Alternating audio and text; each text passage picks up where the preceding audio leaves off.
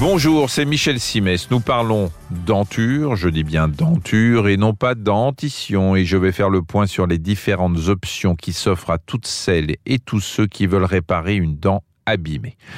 Parce qu'on finit par s'y perdre un peu, hein, entre les couronnes, les inlays, les matières qui vont du métal à la céramique en passant par la résine. Mais ce qui est certain, c'est qu'une dent, si elle est cassée, mal positionnée ou même simplement usée, ne demande qu'à être réparer.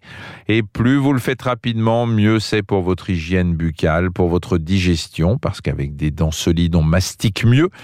Et on ne va pas se le cacher pour votre morale, parce qu'en matière de confiance en soi, beaucoup de choses passent par de belles et de bonnes dents.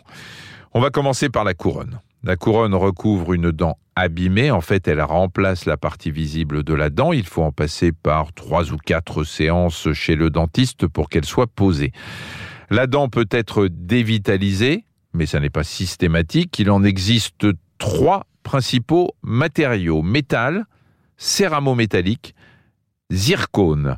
Après, le choix dépend de plusieurs critères. D'abord, le budget, 400 euros pour du métal, le double pour de la zircone, mais ça n'est bien sûr qu'une moyenne. Ensuite, l'emplacement de la dent. Alors, il est évident que s'il s'agit d'une molaire planquée tout au fond de votre bouche, on risque pas de la repérer. Vous pouvez opter pour du métal, a priori moins esthétique.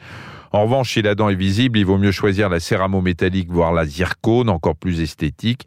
Et puis reste un autre critère, l'allergie. Si vous êtes allergique aux métaux, il faudra regarder du côté d'un alliage à base d'or. Quelle différence entre la couronne et l'inlay? La couronne imite la partie visible de la dent alors que l'inlay est une pièce de puzzle fabriquée sur mesure. L'inlay remplit avec précision et exactitude une cavité intérieure, hein, c'est comme un bouchon mais adapté à la carie. Vous aurez le choix entre la céramique, on trouve des versions à 250 euros, et la résine composite qui vous coûtera jusqu'à 400 euros.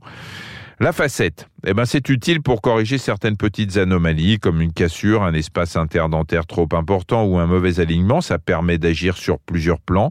La forme, la couleur, la taille. Avec ça, vous harmonisez la denture, mais ça vous oblige à effectuer un contrôle régulier et à vous montrer scrupuleux sur le plan de l'hygiène.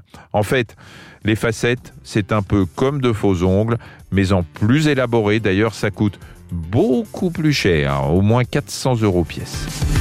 Merci d'avoir écouté cet épisode de Ça va beaucoup mieux. Si vous avez aimé, n'hésitez pas à en parler autour de vous et à nous mettre des étoiles. Retrouvez tous les épisodes sur l'application RTL, rtl.fr et sur toutes les plateformes partenaires. À très vite.